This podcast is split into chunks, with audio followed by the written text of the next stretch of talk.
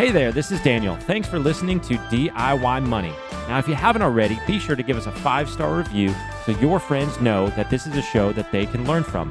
Check out our blog at DIYmoney.org. That's DIYmoney.org. Now, enjoy this episode. Hey, welcome back to DIY Money. I'm your host, Quint Tatro. And Daniel's on there. Ah, Daniel, I love this. It is awesome. Is it? Yes, it Good. is. It is fun. It- I'm having a blast doing this. It's a lot of fun. Earlier in the week, if you missed the show, we talked about what to do after you have been tracking your expenses. We're really building up here. We're, we're going to get into some more advanced subject matter, but I think we both wanted to work hard to build the foundation. You can't really talk about wealth development or strategies for you know, no fee investing, passive investing if you're in debt up to your eyeballs. It's crazy. So we really want to hit on some some key points, things that both Daniel and I do on an ongoing basis to keep our financial house in order. And a lot of times these are subjects that are skipped over. Get a budget. Oh, okay, that's fine. I'll get a budget. But how? How do you do that?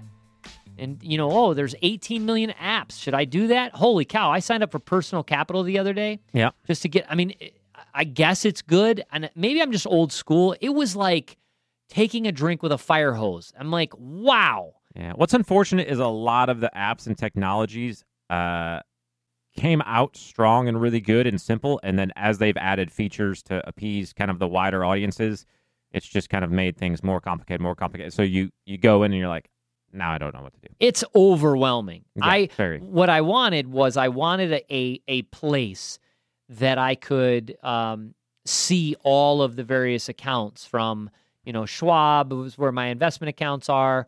Um, I have a, a 403b at Fidelity, uh, bank accounts at Chase, University uh, Kentucky Credit Union, you know, things like that, and have it in one spot. So I Mm-hmm. Could glance. Well, then I'm like, ah, you know, you 15 other Five things. Here's your credit score, and- and, you yeah. want this, and you want that, and They got to try to sell something to you. well, and oh, by the way, I've gotten 14 emails and a phone call. You know, let's schedule your personal financial. Oh my gosh, overwhelming. Anyways, not that it's a bad thing. I'm still going to try to figure it out, but it's it it's a little bit overwhelming. I went back to my spreadsheets, my Google Sheets. All right. Um, last time we were with you, we talked about moving from monitoring to budgeting, the process by which we've been tracking expenses, and now we're going to categorize them and start building out a budget. We talked about the various steps that one should proceed with when they are developing this budget, not just trying to find the margin, maybe having to cut some unnecessary expenses uh, out of the budget so you could create margin. But the first step, once you're developing this, is to somehow, and this could be different for everybody, but I think it's imperative to have a little bit of fast cash laying around so that you can meet that inevitable emergency without going backwards. There's always going to be a fire to be put out. I I I know it. I mean, I live it. There's always going to be an unplanned medical expense, uh, a trip to the ER that's not entirely covered. The radiator goes out. Is that even a thing? I don't know. Radiators go I out. I think cars still have radiators. Oh, I don't know that houses. something happens to your do. car. That's you know that happens. Your furnace goes out. You know th- these are things that you're not going to go very long uh, when it's 20 degrees out and your furnace is out. You're going to get it done, which means if you don't have it budgeted, you don't have that fast cash. You put it on a credit card. You, you put and then you're going backwards, and then you're discouraged and you're frustrated, and then ah, it's never going to work. So some form or fashion, as you start heading down this road, you've got to get ahead of that, and the way to do that set aside some fast cash. That could be having a, a, a yard sale. That could be picking up a second job. Could be just selling stuff around your house. There's a million ways to do that nowadays through Facebook groups and Craigslist and eBay and you name it. Then start proceeding with the um, the the two to three months of an emergency fund. Again, a critical component. Those are for big challenges. You lost your job. Uh, you have a, a major expense. New roof needs to needs to be put on. That sort of thing. Uh, that that will help you from being completely derailed. And then the process by which you can start paying off debt, generating wealth, other areas that we'll talk about on this podcast as it evolves.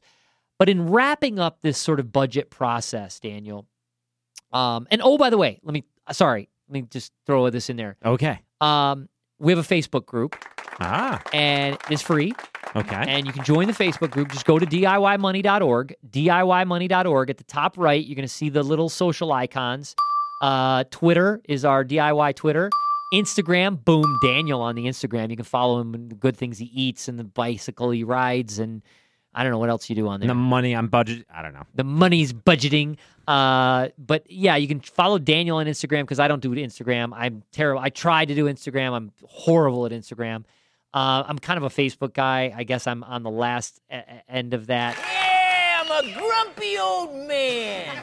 And I don't like things now compared to the way they used to be. There you go. Yeah, Facebook group. And and if you have questions, if you if you want to ask us in that setting, hey, here's my budget, you know, what do you think or what about this or question? This is that's the forum for that. That's the avenue for that. So you can find that Facebook group, you can join that Facebook group and it's a great venue to ask and interact and engage, etc. So, um, that's what I wanted to share with people before we did that. But going forward, now that you've developed this budget, you're tracking expenses, I think it's important to start talking about some common mistakes, some things that people make or over oversee or or wait, Overlook. overlook, thank you. They overlook when budgeting that can be real detrimental.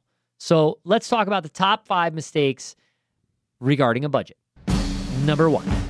Number one, I'm going to go with uh, accruals because this is the one that really sort of uh, torpedoed uh, my budget when I was starting early on, say in our kind of, I guess, our 20s when we were newlyweds and so forth. And we were really trying to get serious about budgeting and so forth. And we made awesome budgets. Uh, and we kind of line itemed everything, got it figured out perfectly. It was, you know, zero at the bottom because we had budgeted some, you know, savings for retirement and et cetera. And then like something would break around the house or the car would need standard maintenance or the registration would come due. And I'd go, what? Why didn't I think about this when we were budgeting? Uh, this happens every year. Uh, maybe that's Christmas. Uh, maybe is a car insurance policy or something. But there, it seemed like for about three to four years, there was consistently things uh, that kept popping up uh, that I should have thought about while budgeting that I didn't because I just didn't kind of add in this line uh, for accruals. And so some of that is going to be just life experience uh, as you go through and as you get as you monitor long enough that you have kind of a year behind you and you can go back and you can look and you can accrue those things. But some of those things uh, are also just um, not common sense, but wise things to do. So if you if you own your home, uh, accruing some for maintenance. Now that could just be your emergency fund, but you know it's good to put away some a little bit every month to know that you are going to uh, you're going to have maintenance on your home at some point or maintenance on your car or et cetera. And so continuing to have those line items in there that build up uh, what is commonly called as kind of a sinking fund. So building up a savings account that you're going to then use as some of those accruals and maintenance come along. 1200 a month. 1200 a month. 1200 a month. Great. That is my accrual amount. For s- accruals and stuff. I'll tell you exactly. go. I'm looking at it. Uh, 100% transparent here, folks. Simple as that. All right. Home insurance, property taxes, auto insurance, life insurance, my all green fertilizer guy. Ooh, that's Yeah. why your lawn looks so beautiful. Yeah, it does. I pay it all up front. Uh, auto registration, Christmas. Those are my annual accruals. I have my annual amount when they are due divided into the months, so divided by 12. So I Mhm. love Google Sheets or I love spreadsheets. A summation of that, which gives me my total annual accrual on a monthly basis Okay. divide that in half. That's how much I need to set aside every pay period for the annual accrual. Because we get paid twice a month. That's correct. So money comes in, just like you were uh, talking about with your 15 bank accounts, the other podcast, your three bank accounts. Yes. Uh, immediately, I sweep over to a long term savings account my monthly accrual amount. Now, I went through the same thing you did. Why did this come about? This came about because after a year of diligently budgeting, tracking my expenses, I got hit with my auto insurance bill. And I was like, oh man, I didn't do, you know, I didn't plan for that. Shoot. So there went my fast cash. Boom. It was before door. you were monitoring. Yeah, I was like, golly. Well, then, you know, I was married, kids. Now I got some life insurance. And then I no longer, when we were fortunate enough to pay off the mortgage, uh, that's great. But no longer did I escrow.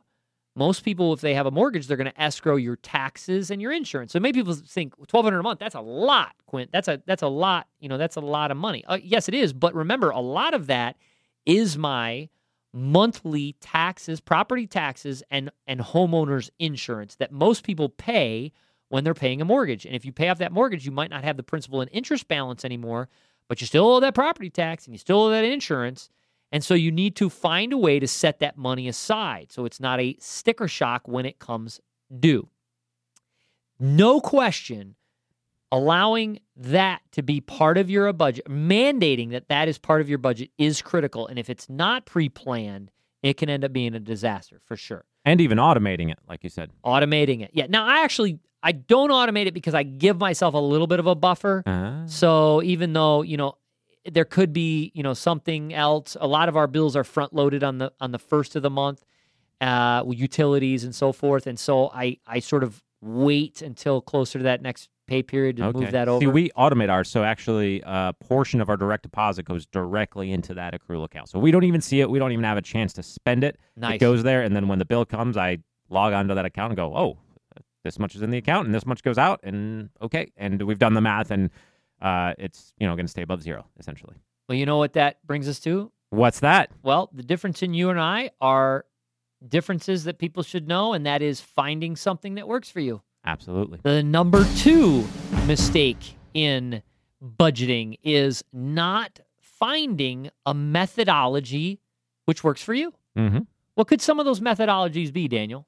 Uh, so one of them is going to be sort of the practical sides of budgeting. So I think it was last show that you talked about uh, your spreadsheet and your categories. I think you had 17 categories maybe in our bu- in your budgeting.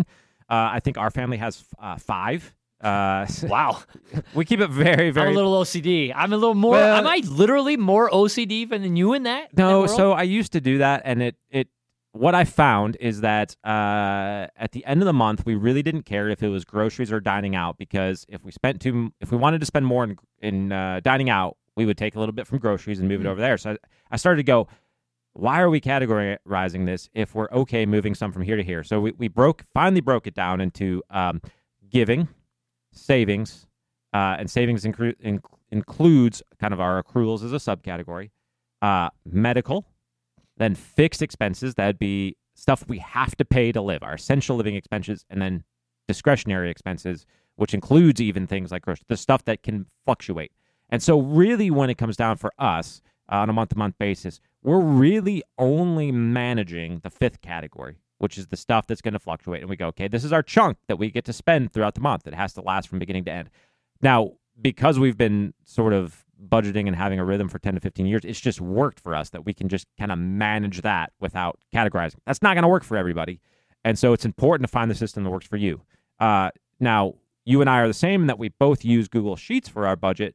I used Mint before, and I just, you, and I are both spreadsheet people. So, but a lot of people aren't. A lot of people pull open Google Sheets and you talk about summations and calculations and divisions, and it kind of freaks them out. There are apps and software that can help you with that, but you have to find the one that works for you, and it has to work. You have to enjoy, to some extent, logging on, doing it. It has to make sense. You can't, you can't, um, you can't be burdened or begrudging as you log on to it. If, if that's the case, then it's not the technology or the thing for you. But here's, I, I'm gonna, I agree, eh, but I want to add this in.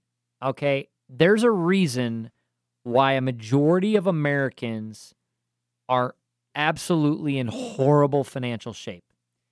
It's similar to the obesity rates in our country, in that it takes discipline. It does. It just takes discipline. It's not overly complicated, but it takes discipline. Unless there is a medical condition that prevents you from losing weight. Again, I, I'm I'm not saying it's everybody. There's some certain medical conditions that people have a dramatically rough, uh, very hard time. But if that's not you, it is not hard to lose weight and get in shape. It, it's not. And you know the formula, you know the method. And if you don't, there's a plethora of information out there. So why don't you do it? Because it takes discipline. You know that. I know that. This is a guy who dropped 60 pounds after yo yo dieting for years. Years. Finally, I realized, you know what? It's not a, it's not a magic pill, it's discipline. So I say that because the problem that I have with the apps or the technology that helps you is unless you're like our other couple in the very first podcast or, or actually paying yourself first, where their income was so high, their concern was look, we, we're paying our bills. You know, we're, we're not worried about groceries. We're not worried about eating out. We're paying everything, but we're not saving anything. And so we sort of did a workaround. Our little life hack for them was well, pay yourself first. Build in a, a savings uh, amount, an expense that's going to go immediately into your savings, and you can do whatever you want, so you want with the rest. Okay, you that's fine. But not everybody's in that camp. And so if you're in the camp where you're not generating a tremendous amount of income and you do need to make financial progress, it's going to be hard work. But it will get easier over time. And it is certainly beneficial. But I do agree with Daniel. It's what works for you. It's what works for you. Now, it also could mean, and this goes back to our relationship podcast, maybe you're the one that has the desire to sort of improve your financial situation in your family, but that's not your skill set. Maybe your partner's skill set is more apt to pursue the budgeting tactics, follow the spreadsheets, etc. It's teamwork. It's teamwork, but it does take discipline. And it'd be a horrible, horrible thing if you gave up prior to finding out what works for you. All right, Daniel, number three. What is number three? I think it's somebody who stops tracking expenses. And what I mean by that is I always get this when I talk to people personally or speak to a group. They say, well, okay, I understand I need to track sp- expenses in order to build my budget. So now that I have my budget built, I don't have to track expenses anymore, right? And I go, no, this is a lifelong thing.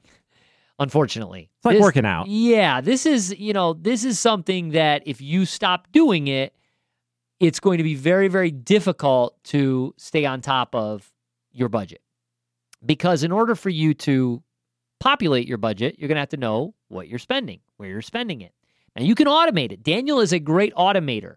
He he and his wife prefer to I think it's class I think it's great. It, you know, automate savings, fixed expenses, utilities, all these other bills and then here we have this bucket that we have to spend and manage and that's it. And their categories are 5. Mine are 17, okay?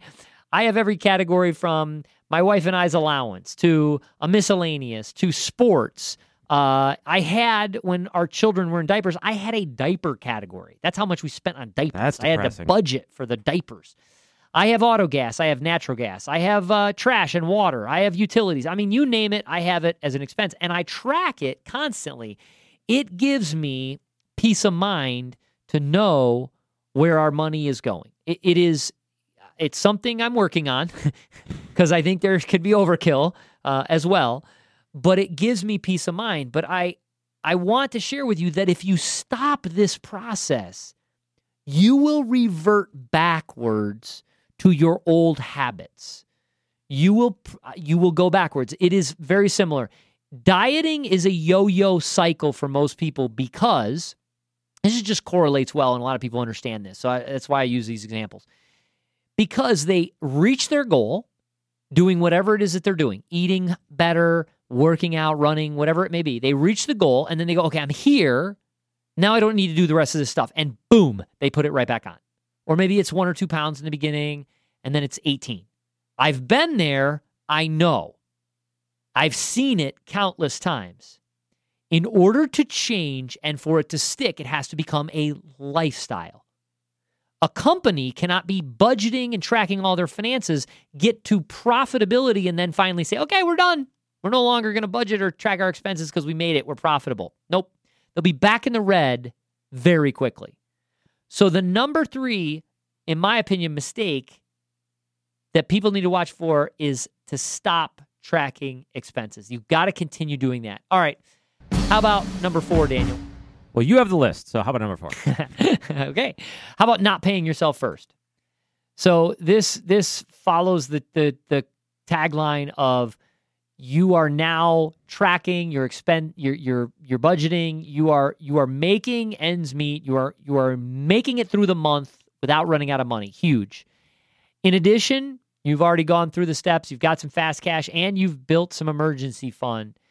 Maybe even you are paying down debt whatever the case may be. You're in that process by which you are making financial progress which is phenomenal. Bravo to you but now you've got to start paying yourself first. You've got to start putting some money away.